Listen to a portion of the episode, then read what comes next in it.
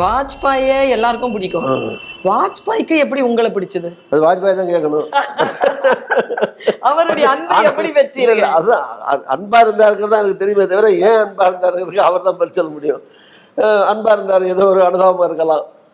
ஏன் ஏன் என் வாழ்க்கை வரலாறு யார் கேட்டாலும் அனுதாபப்படுவான் என் மேல. இப்போ நீங்க இப்பவும் நான் ஏதாவது மந்திரியா பார்க்க போறேன்னு வச்சுங்க. ஒரு அதிகாரியை பார்க்க போறேன்னு வச்சுங்க டெல்லியில. சரி. சார் நான் வந்து நான் யாருன்னு தெரிஞ்சவங்களுக்கு தெரியும். தெரியாதவங்களுக்கு சொல்லணும் இல்லையா? சார் நான் இவன் six times MLA three times MP nine times ஆச்சு எழுபத்தேழு எம்எல்ஏ வந்தேன். நாற்பத்தஞ்சு வருஷம். அப்படியா? அப்படின்னு பார்ப்பாங்க. அப்போ கொஞ்சம் நம்ம கதையில் கொஞ்சம் சொன்னோம்னு வச்சுங்க. ஆட்டோமேட்டிக்காக நான் போகும்போது இருந்த ரியாக்ஷனுக்கு நான் வெளியே வரும்போது அவங்ககிட்ட கூட ஒரு சிம்பத்தட்டிக் ரியாக்ஷன் இருக்கும். ஸோ அது மாதிரி வாஜ்பாய்க்கு என் கதை தெரியும். அதனால் வந்து அவர் என் மேலே பிரியமாக இருந்தார். இங்கே வாங்க அப்படின்னாரு. போனேன். அவர் வாக்குறுதி கொடுத்த மாதிரியே என்னை வந்து மந்திரி ஆக்குனாரு. ஒன்றரை வருஷம் தான் இருந்தேன். அதுக்கு பிறகு நான் வந்து எனக்கு ஜெயலலிதாவும் பிஜேபி கூட்டணி வந்தது. திமுக அந்த கூட்டணியிலேருந்து விலகி காங்கிரஸ் போயிட்டாங்க. ஸோ அது வந்து ரெண்டாயிரத்தி நாலு தேர்தல். இந்த ரெண்டாயிரத்தி நாலு தேர்தலில் நான் போட்டி போடல. எனக்கு வாய்ப்பு ஜெயலலிதா தரமாட்டேன்னு சொன்ன பிறகு என்னை கூப்பிட்டு ராஜ்யசபா எம்பியாக வந்து மத்திய பிரதேசில் ஆக்குனாங்க. ஸோ அப்போ வந்து அதோட வாஜ்பாய் ஹிஸ்ட்ரி முடிஞ்சிருந்தது அதுக்கு பிறகு அத்வானி ஹிஸ்ட்ரி ஆரம்பிக்குது. அத்வானி ஹிஸ்ட்ரி ஆரம்பித்த பிறகு ரெண்டாயிரத்தி ஒன்பதில் அத்வானி தான் பிரைம் மினிஸ்டராக ஃபோக்கஸ் பண்ணப்படுறாரு. ஸோ அப்போ நான் வந்து ராம்நாட்டில் வந்து எனக்கு சீட்டு கொடுக்குறாங்க. நான் ராம்நாட் நிற்கிறேன் ஃபர்ஸ்ட் டைம் நான் வந்து தோக்குறேன். பிஜேபியில் நின்று நான் கூடுதல் ஓட்டு கன்னியா தமிழ்நாட்டிலே ரெண்டாவது ஓட்டு நான் கன்னியாகுமரி வந்து நான் சொன்ன மாதிரி க முதல்ல வந்து ரிலிஜன் தான் ரெண்டாவது தான் பாலிட்டிக்ஸ் அங்கே. அதனால் அங்கே நின்று பொன் ராதாகிருஷ்ணன் ஃபஸ்ட் ஜெயிக்கலை யாரும் ஜெயிக்கல. ஜெயலலிதாவும் ஜெயிக்கல அந்த அந்த அந்த எலெக்ஷனில் வச்சுக்கலாம் அப்புறம் ரெண்டாயிரத்தி ஒம்போதில் நிற்கிற போது பிஜேபி தனியாக நின்றது கூட்டணி கிடையாது. இப்போ அப்போ வர்ணதிமுக கூட்டணியோ திமுக கூட்டணியோ அல்லது அப் ஈவன் வைகோ அந்த மாதிரி சின்ன சின்ன கட்சிகள் கூட்டணி இருந்தால் கூட ஜெயிச்சிருப்பேன் நான். வெறும் பிஜேபி மட்டுமே நின்றது அந்த தேர்தலில். எனக்கு பிரச்சாரத்துக்காக அத்வானி வந்தார். ஸோ இது மாதிரி அதில் தோத்த பிறகு எனக்கு நான் வந்து பொலிட்டிக்கலி அப்செட் நான் ஃபஸ்ட்டு டிபீட் ஃபஸ்ட் முதல் தோல்வி எனக்கு. இப்போ கூட இருக்கிறவங்கலாம் நீங்கள் வந்து என்ன பிஜேபியில் வந்து நீங்களே தோற்று போனால் அப்புறம் உங்களை நம்பி நாங்கள் எந்த எந்த எந்த எங்களுக்கு எதிரான இருக்கு. பிஜேபி தமிழ்நாட்டில் வந்து ஒரு ஒன்றும் செய்ய முடியாது. எதுக்கு அனாவசியமாக நீங்கள் வேஸ்ட் பண்ணிட்டீங்க டயத்தை வேஸ்ட் பண்ணி எங்கள் வாழ்க்கையும் போது உங்கள் வாழ்க்கையும் போதுன்னு புலம்ப ஆரம்பிச்சிட்டாங்க எல்லாரும். ஸோ அதுக்கு முன்னே என்ன பண்ணலான்னு யோசிக்கிற போது இப்போ திருப்பி கட்சி ஆரம்பிக்கணும். எத்தனை தடவை கட்சி ஆரம்பிச்சு ஆரம்பிச்சு பண்ணுறது ஸோ அதுக்கு கட்சி ஆரம்பித்தாலும் என்னோட ஒரு ஆயிரம் ரெண்டாயிரம் கோடி இருந்துச்சுன்னா நான் வந்து கட்சி ஆரம்பித்து நடத்தியிருப்பேன் நான். அவ்வளவு இல்லையா சார்? நான் கோடிகளை பார்த்ததே கிடையாதுன்னா. தலைவர் எம்ஜிஆரே பார்த்துருக்க மாட்டார். அந்த காலத்தில் லட்சம் பார்த்தா பார்த்துருப்பாரே தவிர எம்ஜிஆரே கோடி பார்த்துருக்க மாட்டார். ஆனால் நானும் கோடியெல்லாம் பார்த்ததே கிடையாது. இப்போ அவனை பார்த்தாலும் பத்து நூ ப- நூறு கோடிங்கிறான் இரநூறு சினிமாவிலையும் நூறு இரநூறு கோடிங்கிறானுங்க. அரசியல்லையும் நூறு கோடி மந்திரி எல்லாம் பார்த்தா நூறு கோடி இரநூறு கோடி ஐநூறு கோடி ஆயிரம் கோடி தான் எல்லா மாநிலங்கள்லையும் இருக்கிற பேச்சுகள் போயிட்டு இருக்கு அரசியல்வாதினாலே பிஜேபி கட்சியில இருந்துகிட்டு தந்தை பெரியாருடைய அஞ்சல் தலையை நீங்க வெளியிடுறீங்க. இது எப்படி சாத்தியமாகுது சார் உங்களுக்கு? அதான் சொன்னேன் வாஜ்பாய் வந்து வாஜ்பாய் கவர்மெண்ட்ல வேற கவர்மெண்ட்ல பண்ண மோடி கவர்மெண்ட்ல பண்ண முடியுமா. வாஜ்பாய் ஏன்னு கேட்கல என்ன. இப்போ சிவாஜி கணேசனுக்கு ஸ்டாம்ப் போட்டேன் பெரியாருக்கு கவர் ரிலீஸ் பண்ணேன். இதெல்லாம் வந்து இன்னும் சொல்ல போனால் பெரியாருக்கு வந்து அங்கே இடம் கொடுத்தாரு வாஜ்பாய் தான் இடம் கொடுத்தாரு. அங்கே வந்து ஒரு நினைவகம் கட்டுறதுக்கு டெல்லியில். கவர்மெண்ட் லேண்டை வீரமணி என்ன கேட்டு வாஜ்பாய் கொடுத்தாரு. ஸோ இது இது மாதிரி குவாலிட்டிஸ்னால தான் நான் வாஜ்பாயில் அட்ராக்ட் பண்ணப்பட்டேன் இருந்தேன். அப்போ நான் அந்த ரெண்டாயிரத்தி நாலில் எனக்கு சீட்டு இல்லைன்னு சொல்லும்போது நான் வெளியே வந்து கட்சி ஆரம்பித்து திருப்பி எம்ஜிஆர் இருக்கான்னு சொல்லி தெரிந்தால் எனக்கு திருப்பி புதுக்கோட்டை எனக்கு கொடுத்துருப்பாரு கலைஞர். புதுக்கோட்டை கூட ஜெயிச்சிருப்பேன் திருப்பியும். ஏன்னா அதுக்கு பிறகு ஒரு சிவா வந்து எலெக்ஷனில் ராஜ்யசபா தான் வந்துட்டு இருக்கார் தொடர்ச்சியாக எலெக்ஷனில் நிற்கல. ஸோ நேரத்து அதிமுக தான் நின்றுருக்கோம். பட் நான் வந்து இப்படி மந்திரிக்காக சீட் கிடைக்கிறதுக்காக வெளியே போன மாதிரி ஆகிடும் வேற ஒன்றும் கொள்கை ரீதியாகவோ ஒரு தலைவரோட கருத்து வேறுபாடோ சரி பொதுவாக ஒரு கட்சியில் மற்ற தலைவர்களுக்கு இடையில பிரச்சனை வந்தால் அந்த கட்சியில் தொடர்ந்து சமாளிக்கலாம். யாருக்குமே எனக்குன்னு இல்லை யாருக்குமே. ஒரு அரசியலில் ஒரு அரசியல் அமைப்பில் அல்ல ஒரு நிறுவனத்தில். அங்கே பணியாற்றக்கூடிய இருக்கிற ரெண்டாவது மூணாவது இடங்களில் இருக்கவங்களுக்கு அவங்களுக்குள்ள போட்டி இருக்கு. இப்ப எனக்கு எடுத்து ரெண்டு மந்திரிகளோட சண்டை இல்லை ரெண்டு அடுத்த கட்ட தலைவர்களோட சண்டைன்னா அது யார் திறமை இருக்கோ அவங்க ஜெயிக்கலாம். அந்த கட்சியினுடைய தலைவரோடைய சண்டை வந்து இருக்க முடியாது அந்த கட்சியில். எந்த கட்சியிலும் இருக்க முடியாது யாரும் இருக்க முடியாது. ஸோ எனக்கு துர்பாக்கியவசமாக கட்சி தலைவருக்கு ஜெயலலிதாவோட சண்டை அப்புறம் யார் நம்பி இந்த கட்சியில் இருக்கிறது? பக்கத்துக்கு இருக்கிற சசிகலாவோடவும் இன்னும் ஜெயலலிதா சண்டைக்கு இவங்கெல்லாம் சேர்ந்து தான் காரணம் இப்போ. அது அதனால் அதுக்குள்ளே என்னால் இருக்க முடியல. அப்போ திமுகவில் நான் போக விருப்பப்படல. அவங்களும் என்னை சேர்த்துக்கிறவங்க விருப்பப்படல. அது அதனால் அது அதனால அது அந்த அந்த பிரச்சனையும் அதில் இல்லை. நான் சின்னத்தில் கூட கூட்டணியில் தான் நிற்கிற போது கூட கலைஞரே ஒரு தடவை நான் எம்பிக்கு நிற்கும்போது இன்னும் ஆறு தொகுதி அதில் எப்படி புது சிம்பலை பதினஞ்சு நாளில் நீங்கள் பாப்புலரைஸ் பண்ணி ஜெயிக்க முடியும். சீட்டை கடுத்து அனைவரும் திருப்பி தோ தோத்துறக்கூடாது நீங்கள் அப்படின்னு சொன்னார் அவர். நான் முதல்ல ஏதோ ஒரு சின்ன நான் சொன்னேன் கை சின்ன கிடைச்சிருக்க வேண்டியது கிடைக்கலன்னு. அப்போ ஏதோ ஆப்பிளோ ஏதோ ஒன்று நின்னேன். ரெண்டு லட்சத்தி முப்பத்தாயிரம் ஓட்டு வாங்கினேன் புதுக்கோட்டையில். அதுக்கடுத்து இந்த தடவை வந்து உதயசூரியனை ஈஸியாக இருக்குன்னாங்க. இல்லை அப்படின்னு மோதிரத்தில் நின்னேன். நின்று தான் ரெண்டு லட்சம் ஓட்டில் ரெண்டு லட்சம் ஓட்டில் ஜெயித்தேன் ஸோ அதனால் திமுகவில் சேர்ற வாய்ப்பும் இல்லை அந்த நேரத்தில். என் பையன் சைட்லையா அவங்க சைட்லையா அது அது விவாதம் பண்ணி விவாதமாக்க அது பிரச்சனையாக்க விரும்பலை. ஸோ அப்போ நான் என்ன செய்ய திருப்பி கட்சி ஆரம்பிக்கணும். இல்லை அவர் கட்சியில் போகணும். ஸோ அப்போ இப்போ பிஜேபி வந்தாச்சு. அதுலேயும் விட்டு வந்தாச்சு. விளையிட்டேன் இன்னும் தமிழ்நாட்டில் பிஜேபிக்கு வளர்றதுக்கான வாய்ப்பு நாலு நாலஞ்சு வருஷம் இருந்து ட்ரை பண்ணியாச்சு பண்ணியாச்சு. வாஜ்பாய் போயாச்சு அத்வானி போயாச்சு. அதுக்கு போது யார் வர்றான்னு தெரியாது. அங்கேயும் ஒரு குழப்பமான சூழ்நிலைகள். வாஜ்பாய்க்கு பின்னாடி அந்த கட்சியோ டுவர்ஸ் இந்துத்துவாவில் கொஞ்சம் வேகமாக போகக்கூடிய சூழ்நிலைகள். அதே மாதிரி இப்போ வாஜ்பாய் காலத்தில் இவ்வளவு முரண்பாடுகள் கிடையாது. துவேஷங்கள் கிடையாது. இப்போ ரிலிஜனுக்கு எதிராக கிறிஸ்தவர்களுக்கு எதிராக இருக்காங்க இஸ்லாமியர்களுக்கு எதிராக இருக்காங்க. வாஜ்பாயை தப்பி போட்டுக்கிட்டு முஸ்லீம் மத்தியில் போய் ஓட்டு கேட்பாரு. இப்போ இருக்கிற மோடி போய் கேட்பாரா? கேட்க மாட்டார். நீங்க அவருடைய அரசியல் செயல்பாட்டை எப்படி பாக்குறீங்க? ஏன்னா பிஜேபியில வாஜ்பாய் ஐயாவோட நீங்க அரசியல் பண்ணவங்க. இப்போதைக்கு பிஜேபியில இருக்கக்கூடிய நம்முடைய இந்திய பிரதமர் நரேந்திர மோடி அவர்களினுடைய அரசியலை எப்படி நிறைய பார்க்கறீங்க? சம்மந்தமே இல்லைங்கிறண்ணே. ஸோ அவருடைய அவருடைய போக்கு பெருந்தன்மையான போக்கு எல்லாரையும் அரவணைச்சு போகிற போக்கு. இப்போ அப்படி கிடையாது. இப்போ என்னைக்காவது ஒரு நாள் வந்து வாஜ்பாய் வந்து காங்கிரஸ் இல்லாத நாட்டை நான் வந்து கட்டமைப்பேன்னு சொல்லியிருக்காரா? காங்கிரஸை ஒழிச்சாகணும்னு சொல்லியிருக்காரா? இப்போ வாஜ்பாயே இருந்திருந்தால் இப்போ ராகுல் காந்தி பதவியை நீக்கியிருப்பாரா? வீட்டை காலி பண்ணி நோட்டீஸ் கொடுத்துருப்பாரா? ஸோ அது மாதிரி அவர் ரொம்ப பெருந்தன்மையான தலைவராக அவர் இருந்தார். இப்போ இருக்கிற அரசாங்கம் அப்படி பெருசு பெருந்தன்மை இல்லை அது. ஸோ அதனால் முடிச்சிடறேன். அதனால் அதனால தான். அப்போ அங்கேருந்து நான் தமிழ்நாட்டில் இருக்க என்னை சார்ந்தவர்கள் நம்பக்கூடியவர்கள் என்னுடைய பின்னாடி இருக்க காலங்களில் நான் என்ன பண்ணணும்னு யோசிக்கிற போது இனிமே வந்து வேஸ்ட் பண்ண இருந்து வருஷங்களை ஓட்டிகிட்டு இருக்கல பிரயோஜனம் கிடையாது. ஆனால் இருந்திருந்தால் திருப்பி எம்பி ஆயிருக்கலாம் மந்திரி ஆயிருக்கலாம் அது வேறு விஷயம். ஆக்சுவலாக நான் பிஜேபியில் கண்டிப்பாக பண்ணால் ரெண்டாவது ரெண்டு வருஷம் எனக்கு எம்பி இருந்தது. இன்னொரு தடவையும் சவன் எனக்கு கொடுத்துருப்பாரு. அதே ஸ்டேட்லேயே கொடுத்துருப்பாங்க. அதுக்குள்ளே மோடி பிஎம் இருந்தால் நான் கேபினட் மினிஸ்டராக கூட ஆயிருப்பலாம் இல்லை எங்கேயாவது ஸ்டேட்டில் கவர்னராக கூட ஆயிருப்பேன். ஏன் சார் வெளியேறுறீங்க நீங்க? வெளியேறினா எனக்கு இஷ்டம் இல்லைங்கிறேன் என்ன காரணம் அது? அதுதான் சொல்கிறேன் இந்துத்துவாவை நோக்கி அந்த மாதிரி இஸ்லாமியர் எனக்கு என் தொகுதியிலேயே நீங்கள் அறந்தாங்கில பார்த்தீங்கன்னா கடற்கரை பூரா இஸ்லாமியர்கள் நிறைய இருப்பாங்க. எனக்கு வந்து அப்படியே ஓட்டு போட்டவங்க. ஸோ நான் எலெக்ஷன் நிற்கிற போது எனக்கு அங்கே தெரியுது அதோடைய ரியாக்ஷன் நான் வந்து தனியாக கேக்குறேன். ஆஸ்டின் சார் ஏற்கனவே சொல்றார். நீங்க பிஜேபியில நின்னீங்கன்னா அது இந்து முஸ்லிம் கிறிஸ்துவர்களுடைய சிக்கல் வருதுன்னு சொல்லிட்டு. அதை நீங்க தெரிஞ்சிட்டு தானே நீங்க அங்க போறீங்க. இப்ப திடீர்னு அங்க அதே காரணத்துக்காக எப்படி வெளியேற நான் வந்து அனுபவ ரீதியாக நான் பார்க்குறேன்ல நான் போய் தேர்தலில் நான் நிற்கிறேன். நிற்கிறேன் எம்பி தொகுதிக்கு நிற்கிறேன் எனக்கு பரிசுத்தமான தொகுதியில் நிற்கிறேன் என் தொகுதி அறந்தாங்கி தொகுதியில் ஆறு தடவை ஜெயிச்ச தொகுதி உள்ளிட்ட ஒரு ரிலேட்டிவ்ஸு அது இது பல்வேறு வகையில் எனக்கு பரிசுத்தம் இருக்கக்கூடிய தொடர்பு இருக்கக்கூடிய ராமநாதபுரம் ஜில்லாவில் எம்பிக்கு போட்டி போடுறேன். போகிற போது நான் கிறிஸ்தவருடைய ரியாக்ஷன் அதை விட கிறிஸ்தவர் கூட ஓரளவு தான். சர்ச்சு கிர்ச்சில் வந்து நான் நான் படித்த உதாரணத்துக்கு சொல்கிறேன் நான் படித்த ஸ்கூல். அந்த ஃபாதர் அந்த அந்த ஊருக்கு நான் ஸ்கூலுக்கு வந்து கட்டணம் கொடுத்துருப்பேன் டிவி வாங்கி கொடுத்துருப்பேன் கம்ப்யூட்டர் கொடுத்துருப்பேன் என்னென்ன பண்ணியிருப்பேன். நான் படித்த ஸ்கூலில் அது மை டியூட்டி கடமைன்னு வச்சுங்களேன் அங்கே அந்த சனி ஞாயிற்றுக்கிழமை மணிக்கு மணி அடித்து அந்த ஃபாதரே சொல்கிறார் திருநாவுக்கரசு நம்ம ஸ்டூடெண்ட் தான் நம்ம ஊருக்காரர் தான் இங்கே நம்முடைய மாணவர் தான். இருந்தாலும் அவர் பிஜேபி இருக்கிறனால அவர் ஓட்டு போடாதீங்க. அப்படின்னு ஞாயிற்றுக்கிழமை மணி அடித்து அங்கே வர்றவங்களுக்குலாம் சொல்கிறாரு அப்படின்னு எனக்கு வந்து சொல்கிறாங்க இந்த மாதிரி நம்ம ஃபாதரே அங்கே சர்ச்சில் சொல்கிறாரு அப்படின்னு நீங்க இதை இதை எதிர்பார்க்கவே இல்லையா? இந்த இந்த சூழல் இந்த எதிர்பார்க்க அளவுக்கு மோசம். இவ்வளவு அரசியல் ஞானம் கொண்ட அப்படி நீங்கள். இல்லை, அப்படி இல்லை நீங்கள் அனுபவம் தானே. ஒரு மனுஷன் வந்து யாரும் முற்றிலும் தெரிந்த ஞானி ஒருத்தனும் கிடையாது. எல்லாம் தெரிஞ்ச ஹண்ட்ரட் பர்சன்ட் தெரிஞ்ச ஞானின்னு அறிவாளின்னு ஒருத்தனும் கிடையாது. வாழ்க்கையில் ஒவ்வொரு மனுஷனுக்கும் ஒவ்வொரு சம்பவங்கள் ஒவ்வொரு நிகழ்வுகளும் ஒரு பாடம் தான் ஒரு அனுபவம் தான் ஸோ அனுபவம் தான் நிறைய படித்ததை காட்டிலும் அனுபவம் தான் நிறைய பாடங்களை தருது. ஸோ நான் நேரடியாக நிற்கிற போது இந்த மாதிரி அனுபவங்கள் கசப்பான அனுபவங்கள் அங்கே. எனக்கு நான் வந்து சாதாரணமாக வந்து நான் ஓட்டு கேட்டு போகும்போது இஸ்லாமியர்கள்லாம் என்கிட்ட நல்லா இருப்பாங்க. நான் எம்ஜிஆர் தலைவர் காலத்தில் இருந்து அங்கே இருக்க ஜமாத்தில் என்னை கூட்டிகிட்டு போய் பேச வைக்கிறாங்க பிரியமாக இருக்காங்க தொழுக வைக்கிறாங்க. சர்க்கரையெல்லாம் வாங்கி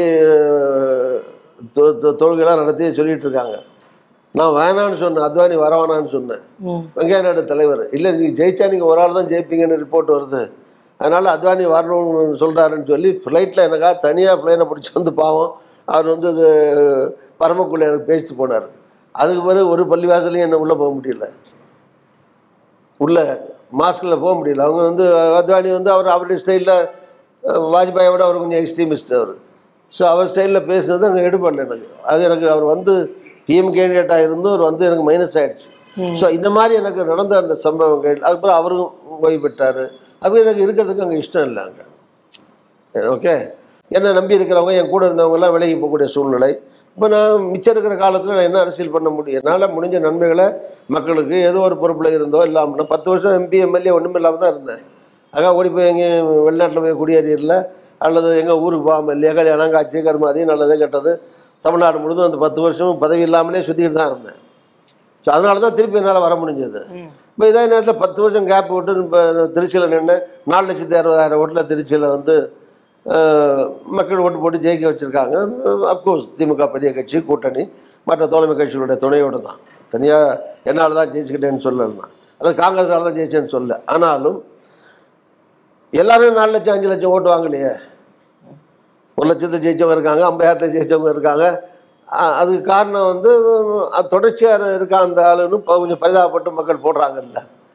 ஸோ அதுக்காக சொல்கிறேன் அதனால எந்த பேசிட்டு அந்த காரணத்துக்காக தானே ஆமாம் அதனால் நீங்கள் வந்து எந்த டெசிஷனும் ஒரு டெசிஷன் எனக்கு விரோதமாகவோ மக்களுக்கு விரோதமாகவோ இருக்கிற டெசிஷனை ஒரு அரசியல்வாதிங்கிற முறையில் நான் தெரிஞ்சு தேர்வு செய்ய முடியாது. செய்திருக்க மாட்டேன். அந்த நேரத்தில் ஒரு காலத்தினுடைய கட்டாயமோ அவசியமோ ஒரு ஜெயலலிதாவும் எனக்கும் பிரச்சனைன்னா என்னுடைய சுயமரியாதை பாதிக்கும். நான் ஜெயலலிதா காலில் விழுந்தது இல்லை கையில் விழுந்தது இல்லை. கால் கையில் விழுந்தெல்லாம் நீங்கள் அரசியல் பண்ணது கிடையாது. செம்ம உட்காந்து தான் பேசிகிட்டு இருக்கேன். அந்த மாதிரி நான் சொல்கிறத கேட்பாங்க. கேட்கல எனக்கு கோபம் வரும். ஒரு நிர்வாகிலே ஒரு பிரச்சனை போடுங்கம்பாங்க. நான் எடுக்குமாம்மா இல்லை போடக்கூடாதுங்க. இந்த மாதிரி கருத்து பிறப்பாருன்னு வச்சுங்க ஸோ இந்த மாதிரி என் நான் என்ன நினைப்பேன் நான் நமக்கு என்ன ஆள் இல்லாமல் இருக்கும் நம்ம ஹெல்ப் பண்ணோம் துணையாக இருந்தோம். இவ்வளோ உதவி பண்ணியிருக்கோம். இந்த மாதிரி நம்மளை இன்சல்ட் பண்ணுறாங்களே இக்னோர் பண்ணுறாங்களே எனக்கு ஆத்திரம் வரும். ஆத்திரம் வரும். செல்ஃப் ரெஸ்பெக்ட் பாதிக்கப்படும் போது அதை தாண்டி அரசியலுங்கிறது அடுத்த விஷயந்தான் அது மாதிரி சில பிரச்சனைகள் வருதுன்னு வச்சுங்க இப்படி வருது அல்லது நான் அரசியல் ரீதியான அங்கே இருந்து தொடர்ந்து பணியாற்ற முடியாத அந்த மாதிரி ஒரு சூழ்நிலைகள் வருது. இது மாதிரி தான் ஒன்று ரெண்டு முடிவு. இந்த நானாவது நானுங்க எம்ஜிஆர் திமுகங்கிறது அதிமுக மாதிரி தான் அது. அதிமுகவில் வீட்டில் அந்த ரூமில் இருந்ததுக்கு பதிலாக இந்த பக்கம் கோச்சிட்டு இந்த ரூமில் வந்து இருந்தேன்னு சொல்லலாம். என்ன? அது மாதிரி என்ன? அது எம்ஜிஆர் பேரால அது வீட்டை விட்டு வெளியேறி அது ஆமாம் கண்டிப்பாக வீட்டு விட்டு போகும்போது வெளியேற மாதிரி தான் இன்னொரு விழு தானே போகிறோம் ஆமாம் அதில் சந்தேகம் இல்லை. அது பிஜேபி அப்புறம் திருப்பி காங்கிரஸ் வந்தேன். இவ்வளோ தான் ஆனால் இதனை விட தமிழ்நாட்டில் இந்தியாவில் இருபது கட்சி போனவன்லாம் இருக்கான். எல்லாத்தையும் விட்டுட்டு நான் எதுவும் நான் எத்தனை பேர் வரலாறு ஒப்புமையே கிடையாது சார். எத்தனை பேர் தமிழ்நாட்டில் பதினஞ்சு கட்சி இது ஆரம்பித்து போயிட்டு வந்த ஆளுக்கெல்லாம் வரிசையாக சொன்னால் இப்போ அவங்கள ஏதாவது நான் இன்சல்ட் பண்ண மாதிரி இருக்கும். இப்போதைக்கு ஒரு தேசிய அஹ், சிந்தனையுடனான ஒரு கட்சி இன்னொன்று சொல்கிறேன் உங்களுக்கு கட்சி மாறுறங்கிறது கட்சிங்கிறத அப்படி பார்த்தீங்கன்னா ஒரு கட்சியிலேருந்து போனவங்களெல்லாம் கட்சி மாறின்னு சொல்ல முடியாது. அப்படி பார்த்தீங்கன்னா நீங்கள் வந்து அண்ணாவே தீகாலில் தான் வந்தார். ஏன் வந்தார்? கேட்கலாம்ல. தீகால தானே இருந்தார் இல்லையே சார். நீங்க அதே மாதிரி எம்ஜிஆர். ம். திமுகவில் தானே வந்தார் எம்ஜிஆர். இல்ல இல்ல சார். அது அது அவங்களுடைய பிரச்சனைகள்னால தான் வர்றாங்க அவங்க. கட்சியில தானே வெளியே வந்தாங்க. அப்போ அவங்களுக்குள்ள அவங்களுக்குள்ள காரணங்கள் அவங்களுக்கு இருந்தது. எனக்குள்ள காரணங்கள் எனக்கு இருந்தது. அவ்வளோதான் அவங்க அவங்க பெரிய தலைவர்கள். ஸோ அவங்க பெரிய காரணங்களுக்கு வந்திருக்காங்க. நான் நான் ஒன்றும் நான் அண்ணா கிடையாது. நான் வந்து எம்ஜிஆர் கிடையாது. அவங்களோட ஒப்பிட முடியாது. ஆனால் எனக்கு என்னுடைய சுயமரியாதை பாதிக்கிற போதோ எனக்கு பிரச்சனைகள் வரும்போதோ என்ன நம்பி இருக்கவங்களுக்கு நான் வழிகாட்ட வேண்டிய இல்லைங்க அது நான் வந்து ஒப்பிடலை சம்பவங்கள் நடந்திருக்கு சரித்திரத்திலேன்னு சொல்ல வந்தேன். அப்படி சொன்னீங்கன்னா வரிசையாக ஒட்டுமொத்தமாக சொன்னீங்கன்னா கட்சியிலேருந்து வெளியே போன எல்லாரும் கட்சி மாறிகள்னு சொல்ல முடியாது. ஈவன் சுபாஷ் சந்திர போஸே காங்கிரஸ்லேருந்து வெளியே போனார். தனி கட்சி ஆரம்பித்தார் அது என்ன சொல்லுவீங்க அதுக்கு? காங்கிரஸில் இருந்தார். காங்கிரஸ் தலைவராக பிரசிடெண்ட்டாக எலெக்ட் ஆனார். மகாத்மா காந்திக்கு அவர் கருத்து வேற விட்டு வந்தது. அவர் போய் தனியாக ஃபார்வர்ட் பிளாக் சுபாஷ் சந்திர போஸ் தான் ஆரம்பித்தார் அது பெரிய காரணம் இருந்திருக்கலாம். அல்லது அவர் தலைவராக இருந்து செயல்பட முடியாமல் அவர் ஆக்கினதுனால வெளியே போனார். இப்படி ஏதோ காரணங்கள் இருக்கும். அதனால நீ சுபாஷ் சந்திர போஸா நீ அண்ணாவா நீ எம்ஜிஆரான்னு கேட்கக்கூடாது. இது மாதிரிலாம் சரித்திரத்தில் நிகழ்வு நடந்திருக்கு. அதுக்கு பெரிய தலைவர்கள் பெரிய காரணங்கள் இருக்கலாம். அதனால பெரிய தலைவர்கள் பெரிய காரணங்கள் இருக்கலாம். எனக்கு அது வேற பெரிய தலைவரும் இல்லை. அது மாதிரி பெரிய காரணங்கள் கூட இல்லாமல் இருந்திருக்கலாம். அதனால என் மனதுக்கு எது சரின்னு பட்டதோ எது எது நியாயம்னு தோன்றியதோ அந்த நியாயத்தை தான் அதன்படி தான் நடந்திருக்கிறேன். சார் இப்போதைக்கு இருக்கக்கூடிய நீங்க வந்து காங்கிரஸ்ல இருக்கிறீங்க. இப்போதைக்கு இருக்கக்கூடிய பிஜேபி அதனுடைய சித்தாந்தம் நாட்டை சரியான பாதையில் செலுத்தும்னு நம்புறீங்களா? ஏன்னா நீங்க அங்க இருந்திருக்கிறீங்க வெளியேறி இருக்கிறீங்க. இப்ப வேற ஒரு ஒரு மன தெளிவோட இருக்கிறீங்க. அது நான் வந்து இப்போ காங்கிரஸ் வந்து பதினஞ்சு வருஷம் ஆக போகுது. நீங்கள் கேட்ட வரலாறு வந்ததுனால அது கடந்து தான் வரணும். சரி ஒரு பாதையில் போயிட்டுருக்கோம் ஒரு கிலோமீட்டர் குதிச்சு வந்து போக முடியாது. நடந்தானே போகணும். ஸோ நடந்து வந்த பாதையில் அதுவும் ஒரு பகுதியினால அதை அதை பற்றி சொன்னேன். ஆனால் ஒரு சிறிது காலம் தான் அதில் இருக்கு இருந்தேன் அதில். சரி சார். அதுக்கு பிறகு நான் வெளியேறி இப்போ காங்கிரஸில் வந்து அதை விட டபுள் மடங்கு ட்ரிபிள் மடங்கு ஆக போகுது. பதினஞ்சு வருஷம் ஆயிடுச்சு காங்கிரஸில் சேர்ந்து. இது ரெண்டையும் தாண்டி நான் எம்ஜிஆர் திமுக இருந்த காலம் கூட. அதுக்கு என்ன பண்ண முடியும்? கண்டிப்பா சார். இந்த வாழ்க்கை அப்படிதான் எந்த நேரத்தில் ஆரம்பிச்சிங்கன்னா. திராவிட இயக்கத்தில் இருந்ததோ அதிமுகவில் இருந்த காலங்களோ காங்கிரஸ் பிஜேபி ரெண்டையும் சேர்த்தீங்கன்னா கூட இதை விட கூடுதலான காலங்கள் தான் இருந்திருக்கேன். ஆனால் அதுக்கு தொடர்ந்து அதுக்கு மேலே அங்கே இருக்க முடியாத அந்த சூழ்நிலையில் இந்த இந்த சம்பவங்கள் நடந்தது. இதெல்லாம் நான் என்ன திருப்பதிக்கு நேர்த்திக்கண்ணா வச்சுருக்கேன். பத்து வருஷத்துக்கு தடவை ஏதாவது கட்சியிலேருந்து இங்கே போகணும் அந்த கட்சிக்கு போகணும் இந்த கட்சிக்கு போகணும். மொட்டை போடுறப்ப நேர்த்திக்கடை ஒன்றும் கிடையாது. இது இது அந்த அந்த மாதிரி ஒரு சூழல் ஏற்பட்டது. சூழல் அடிப்படையில் இந்த முடிவு எடுக்க எனக்கு வேண்டி வந்தது. பிஜேபி சித்தாந்தம் இந்த வந்து அதான் ரெண்டு பேரும் அவர் வாஜ்பாய்க்கு இவருக்கு சம்மந்தம் மோடி அரசுக்கும் வாஜ்பாய் அரசுக்கும் சம்மந்தம் இல்லை. நீங்க தனிநபர்களை விட்டுடுங்க சார் தனிநபர் இல்லை. சரி இந்தியாவில் தனிநபர் தான் மொத்தமே. கொள்கைங்கிறது வந்து பெரும்பாலும் எல்லாருமே ஒரே கொள்கை. என்ன? மக்களுக்கு விரோதமான கொள்கை ஏதாவது சொல்ல முடியுமா? மாநில கட்சிகள்னா அந்த மாநில மொழிகளை பற்றி சொல்லுவாங்க. மொழிக்கு முன்னுரிமை. இல்ல சார் என்னுடைய கேள்வியில இருக்கக்கூடிய ஒரு தெளிவை நீங்க வந்து எனக்கு. புரியுது சொல்றேன். வாஜ்பாய் இருந்தது பிஜேபியில தான். இப்போதைக்கு நரேந்திர மோடி ஐயா அவர்கள் சொல்றேன். பிஜேபி அப்படிங்கிற அந்த கட்சியினுடைய சித்தாந்தம் இந்திய நாட்டை சரியான பாதையில் செலுத்துமான்னு கேக்குறேன். இல்லைன்னு தான் சொல்றேன். அதுக்கு தான் காரணங்கள் சொல்றேன். சரி வாஜ்பாய் இருக்கும்போது எப்படி இருந்தாருன்னா அவருக்கு ஒரு ப்ராடர் அவுட்லுக் இருந்தது. எல்லா மதம் சார்ந்த மக்களையும் இணைச்சிட்டு போகணும்னு நினச்சார். யாரையும் தனிமைப்படுத்த அவர் விரும்பலை. யாரையும் பழிவாங்க அவர் விரும்பலை. இப்போ இருக்கிற மாதிரி வாஜ்பாய் காலத்தில் முஸ்லீம்லாம் அங்கே இருக்கிறியா? இல்லை பாகிஸ்தான் போறியான்னு எவனு கேட்டிருந்தா தொலைச்சிருப்பார் அவர். அது மாதிரி பேச்சுக்களோ கிடையாது. அது மாதிரி அவர் இருக்கிற போது வாஜ்பாய் இருக்கிற போது இருந்த அந்த கட்சியினுடைய அமைச்சர்கள் இருந்த அமைச்சர்கள் அது இப்போ இருக்கிறவங்க இப்போ ஒரு புது டீமே வந்துருச்சு. இப்போ வாஜ்பாயிட்டையோ அத்வானிட்டையோ இருந்தவங்க யாரும் கிடையாது. எக்ஸப்ட் ராஜ்நாத் சிங் தவிர்த்து. இது பெரும்பாலான ஆட்கள் வந்து மோடி டீமு அமித்ஷா டீமில் வந்தவங்க தான் இன்றைக்கி ஆட்சியிடக்கூடிய அமைச்சர்கள் பெரும்பாலும் இருக்கிறாங்க. அதனால் அந்த கொள்கைகள் வந்து இப்போ ஆர்எஸ்எஸ் வந்து தான் சித்தாந்த ரீதியாக பிஜேபி ஆர்எஸ்எஸ் பின்புலமாக இருந்து தான் இயக்குது. நான் ஆர்எஸ்எஸ் வாஜ்பாயை மிரட்ட முடியாது. வாஜ்பாயை மிரட்ட முடியாது. ஆனால் அதுக்கு பின்னாடி வந்த எந்த தலைவரும் ஆர்எஸ்எஸ் மீறி செயல்பட முடியாது. ஸோ அந்த சித்தாந்தங்கள் அடிப்படையில் இருக்கிறதுனால இப்போ மக்களை தான் டிவிசிவ் பாலிடிக்ஸ் அதான் அடிக்கடி இவர் ராகுல் காந்தி சொல்லிட்டே இருக்கார். அவர் பாத யாத்திரையே போனார் கன்னியாகுமரிலேருந்து போன யாத்திரையே. தேசத்தை மக்களை ஒற்றுமைப்படுத்துகிறோம் எல்லா மக்களையும் ஒற்றுமைப்படுத்துகிறதுன்னு போனோம்னா இப்போ இருக்கிற அரசாங்கம் வந்து மக்களை பிரித்து ஆளுது நான் ஒன்று சேர்க்கறதுக்காக போகிறேன்னு தான் இந்த பயணமே போனார். ஸோ அதுலேருந்தே நான் என்ன சொல்ல வர்றேன்னா இப்போ இருக்கக்கூடிய இந்த அரசாங்கம் பிஜேபி அரசாங்கம் மக்களை பிரித்தாளக்கூடிய ஒரு அரசாங்கமாக இன்னும் இன்னும் நிறைய சொல்லலாம். நீங்கள் வாஜ்பாய் காலத்தில் இவ்வளவு அரசாங்க சொத்துக்கள் விற்பனை கிடையாது. உதாரணமாக ஏர்வேஸ்னு வச்சுங்க. இப்போ டாட்டாட்டிலேருந்து நேரு வாங்கினார். இப்போ டாட்டாட்டே திருப்பி மோடி கொடுத்துட்டாரு. விமான நிலையங்களாக இருக்கட்டும் துறைமுகங்களாக இருக்கட்டும் சாலைகளாக இருக்கட்டும் இந்த மாதிரி என்ன எல்லா தொழிலும் எனர்ஜியாக இருக்கட்டும் இது மாதிரி பல்வேறு துறைகளையும் வந்து சரி தனியார் துறை வேணும். தனியார் துறை அவங்களா தொடங்கணும். அரசாங்கம் உதவி பண்ணலாம் வங்கிகளில் உதவி பண்ணலாம் அவங்களா தொடங்கணும். அரசாங்கத்துக்கு இருக்கிற பொதுத்துறை லாபத்தில் வர பொதுத்துறையை கொண்டு தனியார்ட்ட வைக்கக்கூடாது ம். தனியாரை வந்து ப்ரைவேட்டைசேஷன் இருக்கணும் தனியார் தொழில்கள் வேணும். நாடு அப்போ தான் வளரும் அரசாங்கமே தொழில் நடத்திட்டு இருக்க முடியாது. ஆனால் அரசாங்கம் இருக்கிற தொழிலை தனியாருக்கு போய் விற்கக்கூடாது கம்பெனி அது யாரும் விற்கிற உரிமை யார் கொடுத்தா? மக்கள் ஆட்சி பண்ண மேனேஜ் பண்ண தான் கொடுத்துருக்காங்களே தவிர நாட்டு சொத்துக்களை விற்கிறதுக்காக மக்கள் ரைட் கொடுத்துருக்காங்க பிரதமருக்கு. எப்படி விற்கிறீங்க ஏர்போர்ட்டை எப்படி விற்பீங்க துறைமுகங்களை எப்படி விற்பீங்க எப்படி பொது சொத்துக்களை வந்து விற்பீங்க ஸோ இது இந்த மாதிரி ஒரு அரசாங்கம் இது இது மக்களுக்கு ஒரே ராத்தில் வந்து பணம் செல்லாதுன்னு அறிவிச்சாங்க. சரி உதாரணத்துக்கு சொல்கிறேன் எது சொன்னாங்க? நோட்டு வந்து ஆயிரம் ரூபா நோட்டு வந்து இருந்துச்சுன்னா ஊழல் நிறையா வரும். அதுக்காக ஆயிரம் ரூபா நோட்டை ஒழிக்கிறேன்னாங்க. ஒழிக்கிறேன்னு சொல்லிட்டு ரெண்டாயிரம் ரூபா நோட்டு அடித்தா ஊழல் குறையுமா அப்போது சரி ராத்திரி பன்னெண்டு மணிக்கு அறிவித்தார் இல்லையா? அது மாதிரி சரி, இந்த- மாதிரி ஒரு சர்வாதிகார மனப்பான்மையோடு ஒரு பிரதமர் தானே முடிவெடுத்து தானே அமைச்சர்கள் கூட பெரும்பாலும் கலந்து பண்ணாமல் ஒரு கூட்டு அமைச்சரவை இல்லாமல் ஒரு எனக்குரிய சர்வாதிகாரி மாதிரி தான் அவர் செயல்படுறாரு.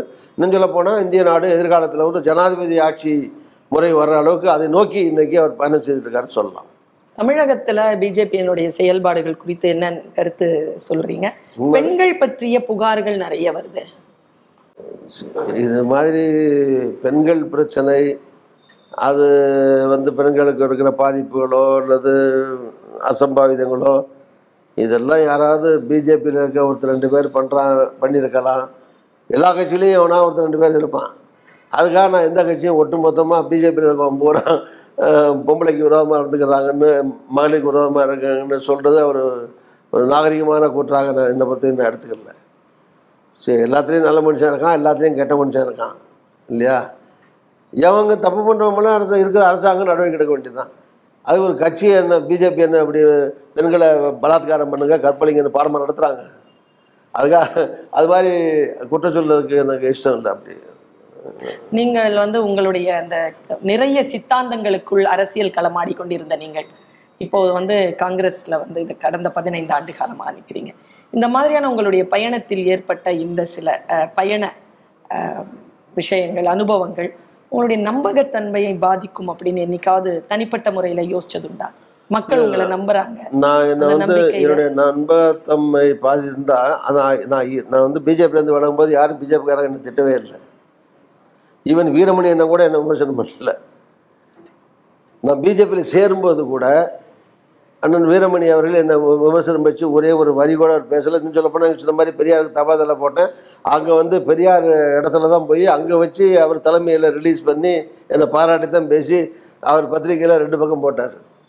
அதனால் நான் எடுக்கிற முடிவு திமுகவோ காங்கிரஸோ முடிவுனா நான் தான் திருப்பி சொல்கிறேன் எனக்கு தெரிய தமிழ்நாட்டிலையும் சரி அகில அகில இந்திய அளவிலும் சரி தனி கட்சி ஆரம்பிக்கிறதோ இன்னொரு கட்சிக்கு போகிறதோ இது மாதிரி மாநில லெவலில் இந்திய லெவலில் நூற்றுக்கணக்கான தலைவர்கள் இருக்காங்க. நீங்கள் நான் உங்கள்கிட்ட மாட்டினதுனால என்கிட்ட கேள்வி கேட்குறீங்க. நான் நான் நான் வந்து அந்த கேள்வியில் நான் எனக்கு தெரிய நான் வந்து ரெண்டு ரெண்டு ரெண்டு கட்சியில் இருந்து வந்திருக்கேன். அவ்வளோதான் இருபது கட்சியில் இருக்கவங்களாம் விட்டு விட்டு விட்டுறாங்க. பட் அதுக்காக நான் வந்து இதுக்காக நான் ஒன்றும் வருத்தப்படல. நான் எடுத்த என்ன நேரத்தில் என்ன முடிவு எடுத்தனோ அந்த முடிவு அந்த காலகட்டத்தில் அந்த சூழ்நிலையில் எனக்கு தெரியாமல் நான் முடிவு எடுத்துட்டேன் அல்லது தவறான முடிவு எடுத்துட்டேன்லாம் சொல்லலை. தெரிஞ்சு தான் எடுத்த முடிவு. பட் அதுக்கு முன்னால் ஒரு பாதையில் போகிறோம் அந்த பாதையில் மேலும் தொடர முடியாது. டைவர்ஷன் இருக்குது அதில் போனால் தான் நல்லது. நான் போகிற இலக்கை நோக்கி போக முடியும்னா டைவர்ஷனில் போகிறது தப்பு கிடையாது. அவ்வளோதான் சார் ஏன் அதுக்கு முந்தைய நடக்க ஆரம்பித்தேன் நடக்க ஆரம்பிச்சா தெரியுது கீழே முள் கிடக்கு கல் கிடக்கு. வேண்டாம். சரி பக்கத்தில் இன்னொரு பாதை நல்ல பாதையாக இருக்குது நடந்து போனால் போகலாம் இலக்கு என்ன? மக்களுக்கு நன்மை செய்யணும் அவ்வளோதான் இன்னொன்று எந்த கடைசி சித்தாந்தங்கள்லாம் சொன்னீங்க. சித்தாந்த மாற்றம்லாம் என்ன? அல்டிமேட்டாக இப்போ திமுக அண்ணா திமுக நடைமுறைகளில் தான் வித்தியாசங்கள் இருக்கும். கொள்கை ரீதியாக என்ன வித்தியாசம்? பத்து வித்தியாசம் சொல்லுங்கள் பிஜேபிக்கும் காங்கிரஸுக்கும் நடைமுறையில் தலைவருடைய போக்கில் ஏன் வாஜ்பாய் இருக்கும்போது அந்த கட்சி வந்து முஸ்லீம்களை அவ்வளவு பகச்சிக்கல? இப்போ ஏன் மோடி பகச்சிக்கிறாரு? தலைமை தான். இப்போ எம்ஜிஆர் இருக்கும்போது இந்த கட்சி எப்படி இருந்தது? ஜெயலலிதா இருக்கும்போது எப்படி இருந்தது? இப்போ எப்படி கட்சி இருக்குது இது மாதிரி அந்த கட்சியினுடைய கொள்கைகளையும் ஒரு பக்கம் இன்னொன்று தலைமை யாரும் அந்த கட்சிக்கு தலைமை எழுது உலகம் பூரா.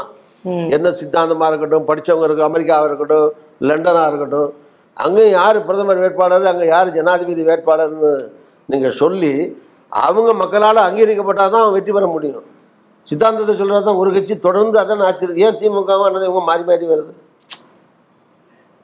திமுக சித்தாந்தம் என்ன குறைஞ்சி போதா கூடி போதா எதுக்கு எதுக்கு திருப்பி அண்ணதிமுகவுக்கு? தலைமையில் ஏதோ மிஸ்டேக்கு அதனால தானே அல்லது பிரச்சனை மக்களுக்கு விருப்பமானதையோ எதிர்பார்த்ததையோ நடக்கலை. அதுதானே மாற்றி கொண்டாடுறாங்க. ஸோ அதனால் மாநில அளவில் இருக்கட்டும் இந்திய அளவில் இருக்கட்டும் தலைமை யார் தலைமை வகிக்கிறார்களோ ஒரு கட்சிக்கு அதுவும் வந்து இந்திய அரசியலில் உலக அரசியல்லையே அந்த தலைவருக்கு ஒரு பெரும் பங்கு இருக்கிறது அந்த கட்சியை வழிநடத்துறதுலையும் மக்கள்கிட்ட வந்து அந்த கட்சியை கொண்டு போய் சேர்க்கறதோ ஆட்சியை கொண்டு வரது இல்லையோ. அதே மாதிரி அந்த கட்சியினுடைய நடவடிக்கைகள் கொள்கைகள். அடுத்த அடுத்த அதையும் அதுவும் ஈக்குவலி இம்பார்ட்டண்ட் தான். ஸோ அதனால் நான் இந்த மாதிரி இதனால் இந்த மாற்றங்களால் எனக்கு என் மனோநிலையிலையோ அல்லது என் என்னுடைய ஆட்டிடியூட்லேயோ என்னுடைய பிஹேவியர்லேயோ எந்த மாற்றத்தையும் நான் உண்டாக்கிக்கல அது மாதிரி மாற்றங்களையும் எனக்கு எதுவும் ஏற்படுத்தவும் இல்லை. தமிழ்நாட்டினுடைய காங்கிரஸ்னுடைய கட்சியின் தலைவராக இருக்க அனுபவம் எப்படி இருந்தது சரி நான் ஒரு ரெண்டரை வருஷம் தான் இருந்தேன்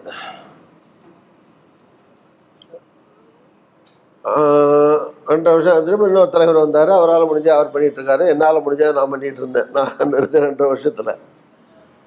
ஆனால் பொதுவாக என்னுடைய அபிப்பிராயம் என்னென்னா நீங்கள் வந்து மாநில கட்சிகள் வந்து பலமாக கீழே ஒரு அஸ்திவாரத்தோடு இருக்கிறதுக்கு காரணம் காரணம் வந்து அந்த தலைவர்கள் வந்து தொடர்ச்சியாக இருப்பாங்க.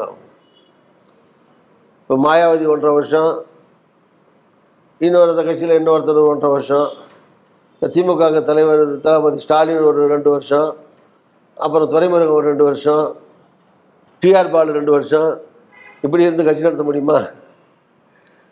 அதே மாதிரி தான் மம்தா இருக்கட்டும் முலையம்மா இருக்கட்டும் லல்லா இருக்கட்டும் இந்த தேசிய கட்சிகள் பூரா இப்படி தான் மாற்றிக்கிட்டே தான் இருப்பாங்க. ஒரு ஆள் கையில் இருக்காது மாநில தலைமையை பொறுத்த வரைக்கும். சரி. ஸோ அவங்களுக்கு மாற்றுறதுல தப்பு கிடையாது.